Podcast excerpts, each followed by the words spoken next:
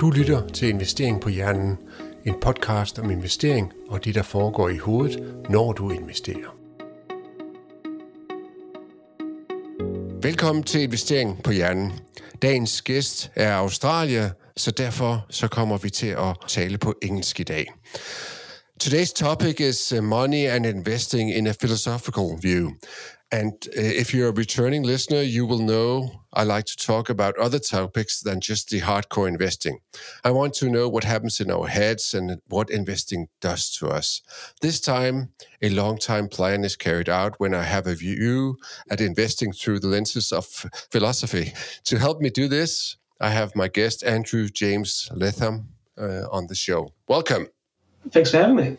You are a postdoctoral research fellow. That's a difficult word in the Department of Philosophy and History of Ideas at Aarhus University.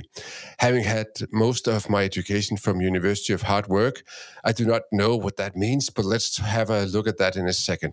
I want to start us off with what I call my quick round. You just have to make a choice between two items, and then my listeners will get to know you a little bit. So, uh, are you up for that? Yep, let's go. Okay, coffee or tea? Coffee. Fiction or non-fiction if you're reading? Non-fiction. Non-fiction, yeah. And if you are to uh, relax after a long day of working with philosophy, is it Netflix or exercise? Netflix, but should be exercise. okay, which do you prefer, dog or cat? Uh, dog. But you don't have one no, now. Current, at present, not. No. But but, but I'd, I'd love to love to have a dog again. Yeah. Okay. When you are investing, is it short or long side if you're doing it? Uh, long side. Long side, yeah. How would you determine high or low risk? High risk. High risk. It's exciting. And if you do investing, uh, if you if you invest in, in stocks, is it stock picking or investment funds? Uh, investment funds. Great. So now we know a little more about you, but let's go back to the sort of normal introduction. So, what, what is it that you do? So, at present, I'm a postdoctoral fellow researching basically our concepts of health and disease. So, I'm currently looking at, you know, what do people take them to be, and how this kind of influences the various kind, how this is how their judgments of those things are influenced by different factors, and how that also influences their choices and decisions. My primary research topic outside of that, though, is looking at kind of free will, moral responsibility, and decision making. So I'm interested in basically what are kind of free choices and what are the kinds of external or internal constraints uh, on the kinds of choices that we make. So you look into how we make decisions. Exactly. M- mainly, yeah. Yeah, and, and and and the kind of choices that we care the most about, the ones that we kind of you know deliberate over, kind of think hard over. Like, what are the kinds of external factors that determine or influence us to go one way or the other, or what are the kind of internal factors in our psychology that determine us to go one way or the other.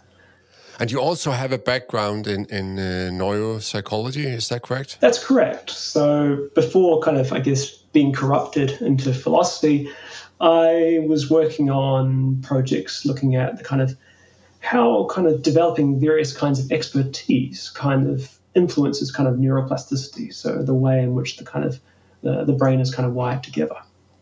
Yeah. Now you're mixing the two of them in your uh, research. Exactly. I'm really interested yeah. in the kind of, I guess you could say, the, the philosophical implications that various discoveries we make in the kind of cognitive and brain sciences, what they reveal about a decision making, uh, when it goes right and when it goes wrong. Great. Lytter til Investering på Hjernen med Jens. So let's talk about human decision making in investing, primarily looking at the philosophical view on, on this. So, so how um, do you view us? Are we good at making investment choices? Well, I mean, typically I'd probably say not. I mean, we're typically very, very bad. I mean, that's not to say that we're kind of bad at making decisions in general. I generally think that most of the time we generally make pretty good decisions. But of course, I think that the kinds of factors that are important for just making everyday decisions are probably are often very, very different from the kinds of factors that go into making kind of uh, investment decisions. And but nevertheless, the kind of reasons why our ordinary decision making might come apart uh, also maybe the kinds of factors that might determine when our kind of investment decisions come apart as well. Why are we bad at this? Is it because we don't do them often, or is it because money is involved? Because uh, money has a lot of feelings attached to them. We don't talk about our salaries and we don't talk about economy with a lot of people, just to name a few examples. Yeah, so it's probably two reasons. One is that, as you say, it's probably a certain kind of familiarity. So, you know, the kinds of decisions we're often making, I guess, when we're trying to make investment decisions are kind of long term, long term kind of uh, decisions about where we want to kind of lock up various kinds of funds with the expectation that we'll get certain payouts way down in the kind of future. But of course, we're, we kind of discount kind of future prospects in that kind of way. So the kind of value we attribute to it is probably not as much as we ought to. Whereas when you think about the kind of decisions you make in the here and now, it's really about what you want to do now, what you want to achieve now, what you want to obtain now. And the various kinds of factors that are important and influence these kinds of choices um, make a certain kind of sense. So, you know, I might be moved by a special now to pick this product uh, over another. But of course, uh, those kinds of factors can be kind of detrimental when we talk about kind of, I guess, uh, investing decisions about long term prospects. Mm. So, if instead of making long term investment decisions, I was swifted into being a day trader, would I be better at those decisions then? Because then they are all long, uh, short term. Typically not. But I also think that the reasons for that are also, I, I guess it depends. So I say it depends in the sense that oftentimes I think that the various kinds of factors that, again, influence kind of ordinary decisions are probably not the ones that are going to make most sense in kind of day trading. I mean, if you think about what it is you want to attain, uh, which is, of course, you know, some kind of value, some kind of wealth, I think that oftentimes we have mistaken beliefs about the kinds of things that will actually get us those kinds of things. So, if what your goal is in making decisions is to obtain wealth now, then of course I think that the kind the, the belief that you can kind of outplay the market or outdo the market for most people is almost certainly a mistaken belief. You're not going to do it. uh, and when you try to do it, you're going to fail and you're going to uh, you're going to fail and so uh, actually not uh, obtain or fulfill the goal that you want. But but we tend to overestimate our own results in investing or our own ability to do something. So we might know there's something called optimism bias. So we might know that nobody's going to beat the market, but I can. I will do it. So so uh, we don't know that we're not going to do it. Doesn't that clutter our decisions? Yeah, so there are numerous kinds of cognitive biases, and of course, one is this kind of attribution bias. You know, if I make a day trade pick and succeed, well, that's because of my great foresight. If I make a day trade pick and I fail, well, that's because there are external factors of which I could not have been expected to know about. and so you kind of, as it were, kind of, uh, as you kind of say, have kind of an optimism, but you have a bias for your own skills and abilities. The things that were under your control and get you the kinds of uh, goods that you want, those are the things that you succeed in doing. But of course, the very same set of skills, when they kind of fail, it's not because you lack the skills or lack the abilities or lack the competencies. It's because there are various external factors for which you could not have been expected to know about came and, as it were, masked your actual abilities. So, yeah, I mean, insofar as that's definitely something that we have, you have to be guarded against. And of course, it doesn't just apply to trading, as it were, it applies to uh, almost anything. You know, you'll see, you probably had a game, played, a, played sports with mates.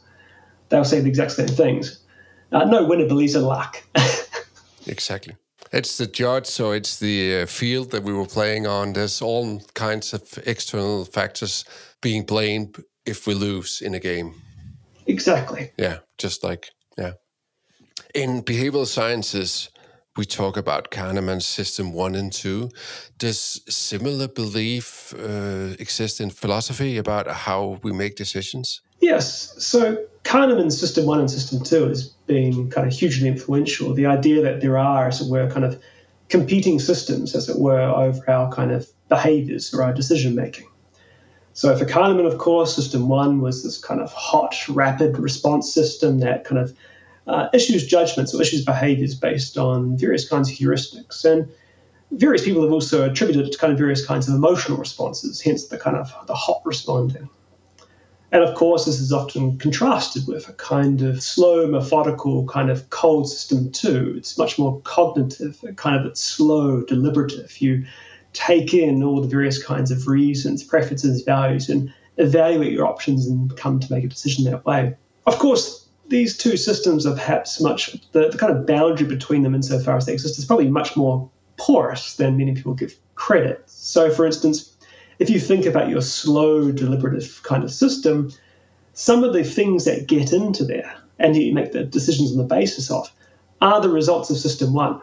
You know, for instance, if I'm deciding whether to, you know, uh, invest in a certain kind of choice, then you know my hot uh, emotional evaluation of that particular kind of prospect might feed into and influence my decision about whether or not to kind of pull the trigger on it. But interesting, likewise, oftentimes people view the results of System 2 negatively in some instances. So, uh, in the ethics literature, there's these interesting cases about people having kind of one thought too many, where the very need, as it were, to engage in kind of slow, deliberative kind of thought is evidence of a certain kind of uh, objectionable psychology. So, you can imagine your partner ends up in hospital, you go visit, visit them, and they tell you you didn't have to come, and you said, You're right, but I, when I thought about it, I realized that the right thing to do was here.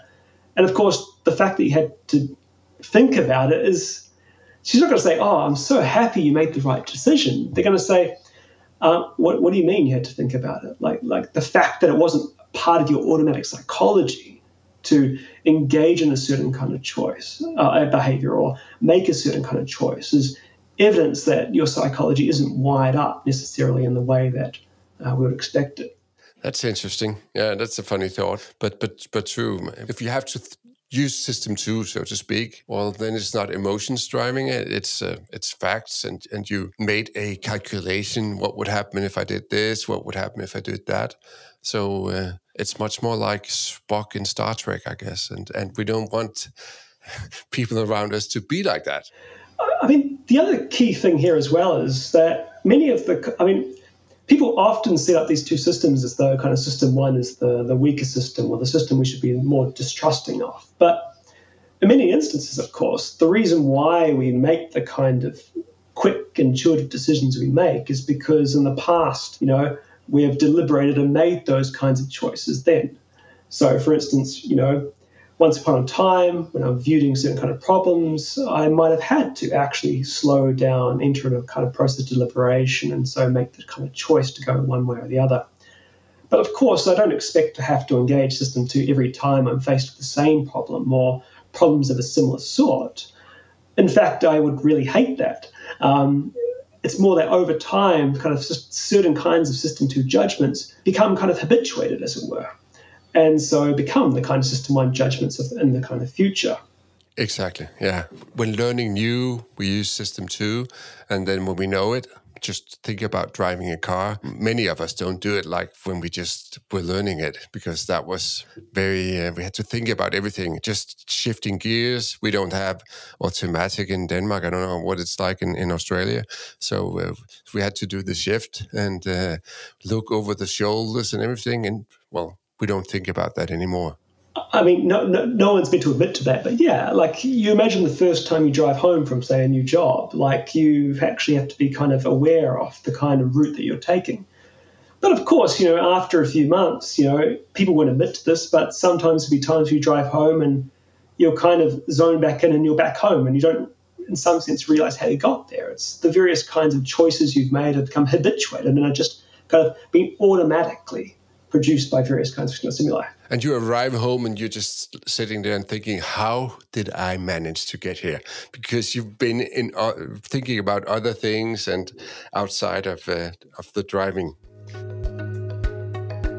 Har du idéer til emner eller gæster, du gerne vil høre mere om, kan du sende en besked fra hjemmesiden investeringpohjernen.dk. So in philosophy, there's also thoughts about sort of the two systems and how to, we make decisions. Some are quick and, and fast, and, and some are more thoughts put into uh, the decision making. So, when we talked about this prior to uh, recording, you talked about thinking about what is really rational. This comes back to as well the system one and system two, because if system one is the weaker and it's also blamed for irrational choices, but sometimes the choices in system one are actually rational as well. I mean, if something's coming at you, a bus driving directly at you, if and you use system one to get out of the way, that's completely rational. Uh, I would say. So, so, so how do uh, in philosophy how do we determine what is rational, what should, what is not? Yeah, so rationality is one of those topics that has put a lot of people to pains, and I guess one of the issues is that there's no real forthcoming, I guess you could say, global account of rationality that kind of accounts for all the different ways in which we kind of use the term maybe in everyday life. You know, it seems kind of domain specific about, you know, what would be kind of rational maybe in ethical contexts, uh, might be different in epistemic contexts. And so there is at least one sense of rationality, though, I think that we're all familiar with, which is this kind of what's called instrumental rationality. It's this kind of means end rationality, where what we mean by that is that, look, we are rational insofar as we adopt the kind of suitable means to obtain our ends or goals. So, take for instance the example you just gave about you know beelining straight, uh, a bus is coming straight towards you, and you kind of swerve out of the way. You know, insofar as your goal is to avoid the collision, like of course, you know, swerving out of the way is the, the rational thing to do, insofar as you don't want to be kind of flattened. And so in this kind of sense, you know, someone who's kind of acting kind of instrumentally rational insofar as they just adopt the means that get them what they want. And you fail to be instrumentally rational when you don't do that. So a good example might be you're talking to a friend and they're like, look, I want to I want to become more healthy. And you notice that they're buying all of the danishes up in the bakery. And you're like, what are you doing? And they report to you and say, look, I believe that danishes are a part of a physically healthy life. And of course, you might rightly think in that case they're not being rational. And what explains why they're not being rational is the thought that, look, insofar as what their goal is, is to be more healthy, this belief of eating all the danish in the bakery, of course, is not going to fulfill their goal. It's not going to meet their ends. I think, and, you can see this kind of play out in many other kind of instances. So, for instance, if someone says, "Look, I want to build up, you know, a nice nest egg," and you see them kind of gambling on penny stocks. Uh, the thought is something like, look, they're being irrational. And the idea is that, look, their kind of behaviors or the choices that they're engaging with now are not commensurate to obtaining or uh, getting or fulfilling the kind of goals or ends that they want to achieve. You can see things kind of get more kind of murky when you kind of add more layers onto it. So, for instance, if you start layering kind of various kinds of ethical considerations and so on, things start to look a bit kind of messier. But generally speaking, I think when we think about rationality in ordinary life, it's kind of instrumental rationality that we're most uh, keen or most uh, acutely picking up on. Are people doing the right kinds of things to obtain or fulfill or uh, get the things that they want from life? And of course, that can fall apart for any number of reasons. Of course, of course. And also the thought of, of I mean, I might be thinking that I'm rational buying all the Danish. And then from an external point, when you're viewing me, you think that I'm irrational. So, so it's also uh, depending on the uh, point of view, I guess. Uh, the rationality. Yeah. So, so notice though in the the the Danish case, like there's a sense in which I could easily show you to be kind of irrational. So Imagine the reason why you thought that Danishes were a part of a, a healthy lifestyle is because you genuinely believe that the ingredients were such that they're they're kind of like eating fruits and vegetables. Yeah.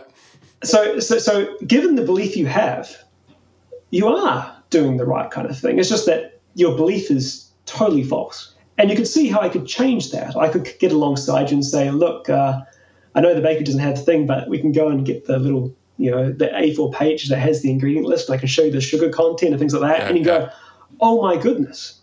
And at that point, you should see your desire to buy all the, the dangers kind of go away. You were under the illusion that buying up all this particular product was going to help you fulfill your goal. So, in these kinds of cases, you know, it's not simply about perspective, it's that we sometimes are just labor under certain kinds of false beliefs. And the way to kind of uh, rectify that is just by presenting evidence, presenting arguments, and so on. That doesn't work for all cases, of course, but uh, it, it's at least one kind of case. No, no, no. Of course, here you can look at the ingredients and you can look into health guidance uh, and and see well it's not working.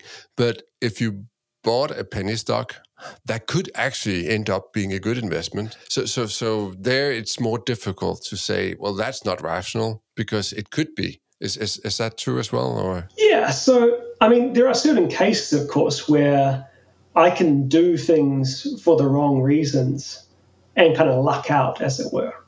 So, for instance, like it might be the case that I can do certain kind, perform certain kinds of actions that I really do not have good reasons to engage in. But nevertheless, through perfectly kind of lucky coincidence, it happens to kind of get me the thing I want. Because those, for instance, the same kind of thing might be used to justify buying lottery tickets. Like if you're buying lottery tickets for the reason of, you know, uh, actually funding your retirement, like that's, of course, some lucky people might, in fact, buy, be able to kind of fund their retirement on the basis of a lottery win, but that doesn't seem rational. And the reason for it, of course, is that uh, given the expected uh, outcomes off that purchase of a lottery ticket, it's not going to pay off. Like you should think that the expected outcome of this is that I'm there's nothing. There's no value there. Mm, so the luck is involved, and that makes it difficult to determine the rationality as well. Notice, however, that it could be rational for other reasons. So, for instance, if the reason why you buy the lottery ticket is because you know you get a little bit of a dopamine hit and you kind of like the feeling of you know, then that's perfectly rational. Like buying a lottery ticket for the purpose of getting the kind of hit that you might get from engaging in that kind of practice. But if it's being driven by the expected outcome of, well, you already can calculate. You calculate the the value by the probability that the ticket wins, and you could already see how what the expected payoff of a particular ticket is, and that should, in fact, inform you that you shouldn't buy the ticket. Uh, but many people, of course, still do. There is another sense of rationality that we often use, which is perhaps more contentious, which is just over different values. So, for instance, you know, some people just might just have so I'll give you an extreme case like someone might value, for instance, pain and might make all decisions, make choices that are commensurate with getting more and more pain.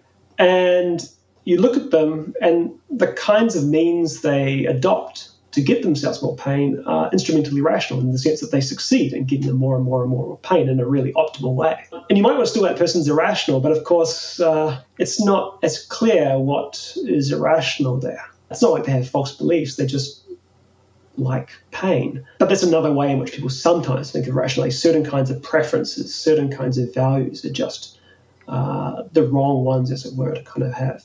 Interesting, interesting. Du lytter til Investering på Hjernen. Husk at abonnere, så du ikke går glip af et afsnit. You also talked about our own future self. We have uh, huge expectations how we are going to be in the future. And then it turns out very often that we lack the uh, power to fulfill them. Um, and how does this uh, affect us in economic terms? Yeah, so I suppose there's, there's, there's two ways in which it can kind of play out. One, one case is where it's not really about our kind of power to fulfill it, but really about our kind of present circumstances. So, you know, we all, for instance, might want it to be the case that our kind of future selves are kind of well off in various kinds of ways, and we'd like to do things now that will, in fact, secure them. But sometimes we're not willing to, you know, sometimes present circumstances dictate that we're unable to do that. So, for instance, if I'm living paycheck to paycheck, then there's not much I can do by way of actually, you know, saving for retirement or putting money aside to save for, you know, incidental expenses that might kind of arise. And of course, that leaves us worse off in those kinds of outcomes. But there's nothing we can do at present, as it were, to actually guard against those kinds of prospects. The alternative, though, is probably the one you're probably pushing more towards, which is that we sometimes just, when it comes to making decisions, certain kinds of future selves, like for me, the, you know, my retirement self, you know, 70 is well, well, well, well, in the future. And when it comes to deliberating and deciding about what to do with respect to them, I kind of discount in a very, very heavy way, you know, their prospects when making decisions about what it is I want to do now. Like I could make a choice between having a holiday now and getting pleasure in the near term that will make me very, very happy. Or I can set aside a bit more money that will secure and make them uh, more well off and more comfortable over there in the future. And just given the way our kind of psychology functions, I don't give them equal prospects. In fact, I discount the prospects of you know my future uh, comfort in a very very strong way. And so, it's I mean, in some sense, it's not incorrect. It's just given the way things are set up such, I need to make certain kinds of choices now to ensure that they're, they're at least guaranteed or secured against various kinds of bias in my decision making around the here and now.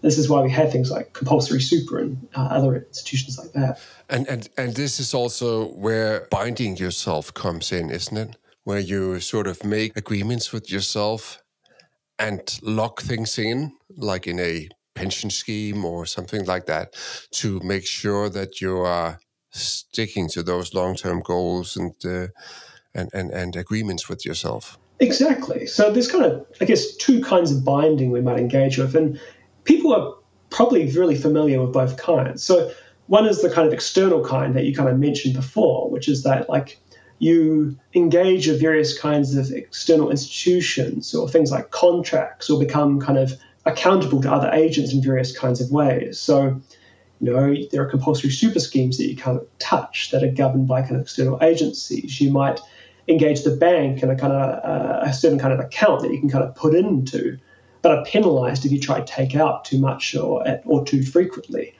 You might also make yourself dependable to your spouse or friends and family in such a way that, look, if you, for instance, do certain kinds of things, then they're allowed to blame you or shame you in various kinds of ways for engaging in certain kind of practices. But of course, we can also kind of internally bind ourselves as well. We can, as mentioned earlier, when you're talking about the relationship between system two and system one, you know, if we make certain kinds of choices that kind of gives more weight to our future prospects, then over time, you know, our ability to kind of take into better consideration their prospects becomes easier and easier and easier. You know, just like, you know, I could have been doing psychology research now instead of philosophy research. My past self made a certain kind of choice that kind of bound me in a certain kind of way the kind of choices we make now make certain choices in the future much more likely or much easier. And so, I mean, this probably comes down to just training up a certain kind of financial literacy. You know, you just train people up to make certain kind of choices that are in their best best interest, so that you know over time those kinds of choices become just easier and easier and easier. And I can honestly say that I, I was never trained up in that kind of way or at least it wasn't a kind of a topic that was ever kind of taught kind of explicitly coming through. Yeah. Okay. Interesting. So, so we need this to uh, be better persons and and to keep the promises that we make to ourselves in order to to fulfill them. Yeah. So you kind of need twofold thing. One is you need a kind of a a, a, capacity, as it were, to uh, a understand kind of what your kind of ultimate goals or ends are, uh, B, an understanding about what are the actually the correct ways, given the way the world is, what are the kind of the correct ways to go about kind of fulfilling uh, those kinds of goals or ends.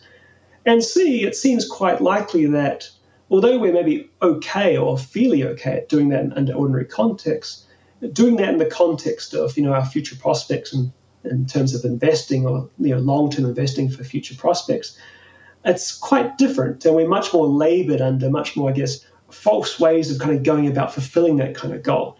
We all really would like ourselves in the future to be comfortable and, and so on. But I think many of us just don't understand, as it were, the kind of the best ways to go about fulfilling that. And so it's kind of like not just trying to train, training the kind of general faculty, but you know actually understanding that even if we train the general faculty, it might not necessarily generalize. And so actually some kind of kind of specialist training, as it were, might actually be uh, uh, required in this kind of case. So we're not good at making decisions, and we're not good at making economic decisions uh, either. And for that, we need tools like binding in order to be better at it. That's very uh, interesting, Andrew. And uh, thank you for sharing your thoughts with us. Du lytter til Investering på Hjernen. Find alle de gamle episoder i din favorit podcast afspiller, eller se mere på investeringpohjernen.dk. I have my closing questions here that I always ask my guests. And you talked about having high risk when investing. So it's going to be interesting to hear your answer to your best and your worst uh, investment ever made, as you recall it. Yeah, so I, I, must I must clarify when I say high risk, I meant in the sense that all my present investments are, I guess you could say, in uh, growth, growth stocks. And of course, the reason I've done that is because I don't intend to touch it for a very, very long time. Fingers crossed.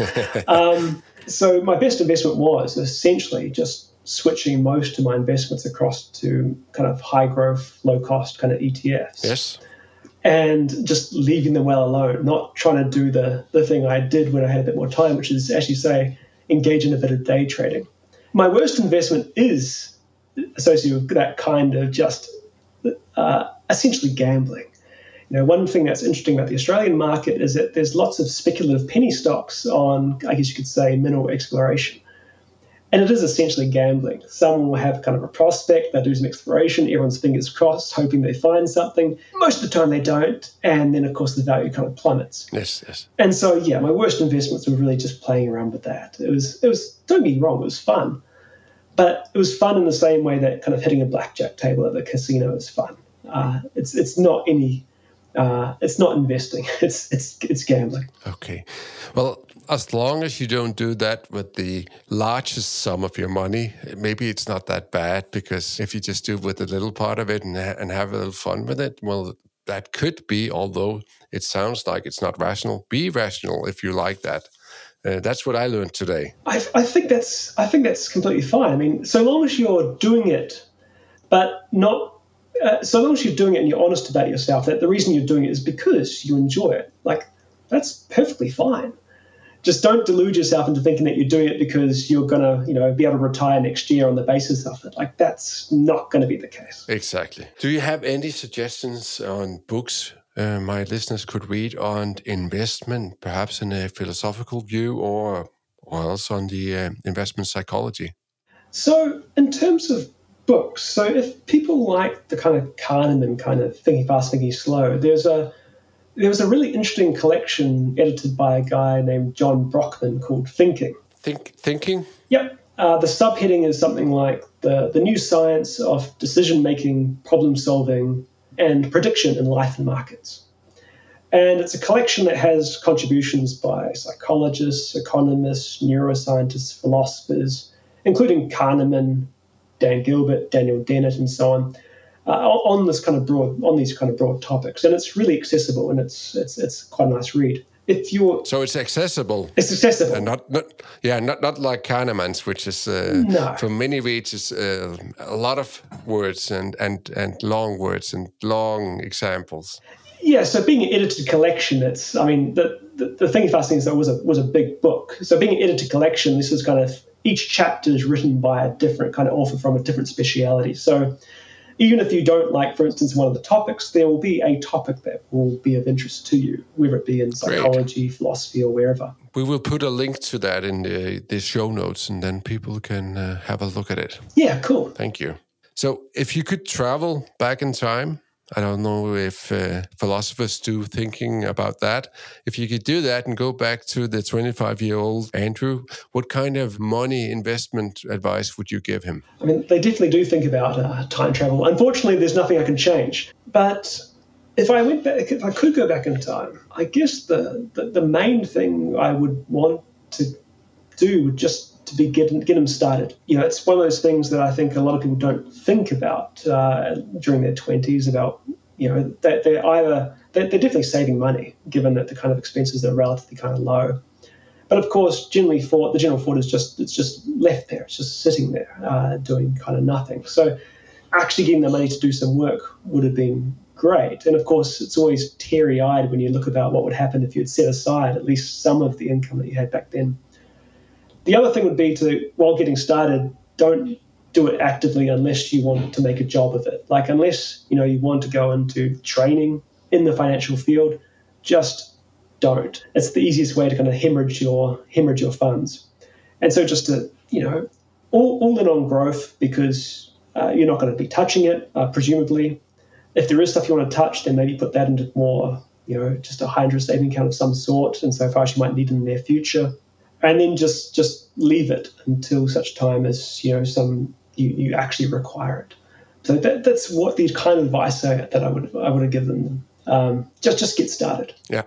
A lot of people have answered that on uh, for for this question, and we often talk about: Do you think that twenty-five year old Andrew would listen?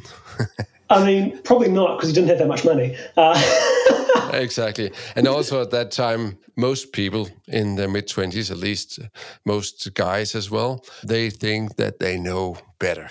Yeah, I mean, I must say that there is a genuine question, which is if you think about the experiences that you had, like during your 20s, like, you know, are they the kind of experiences that you would initially trade off, you know, the, the kind of additional value that you might have now?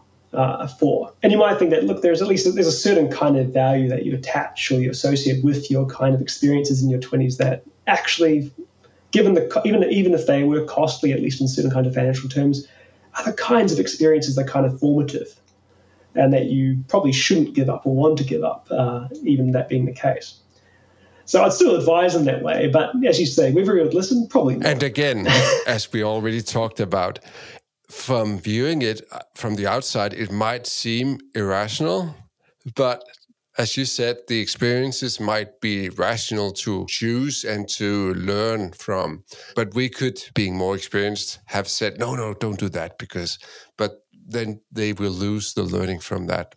So, so again, it's something that looks irrational can be rational from the. Uh, the, the, the person making the decision. That's quite interesting and something that I will take away from this.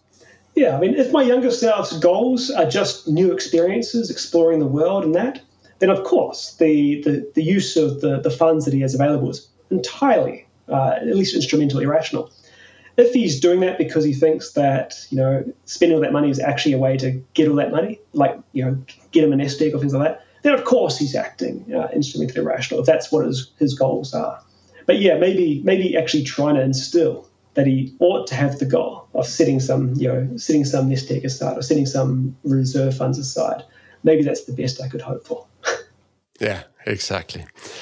Everybody should have a little saving. That's uh, something that's true. Great having you on my podcast, Andrew. Thanks for taking the time. Uh, I will be sending you my uh, cop for all participants they will have this. It's in Danish, so I hope that uh, you can have somebody translate it for you. But it, it I'm trying to learn. trying to learn. That's great. Maybe you can come on as a guest speaking Danish uh, another time. Oh no. Uh, I, I, mean, I don't, I don't want to make you or your listeners suffer. great. Thank you very much. Thank you very much for having me. Du har lyttet til Investeringen på Hjernen med Jens Balle. Har du idéer til emner eller gæster, du gerne vil høre mere om, kan du sende en mail til info eller sende en besked fra hjemmesiden investeringpohjernen.dk.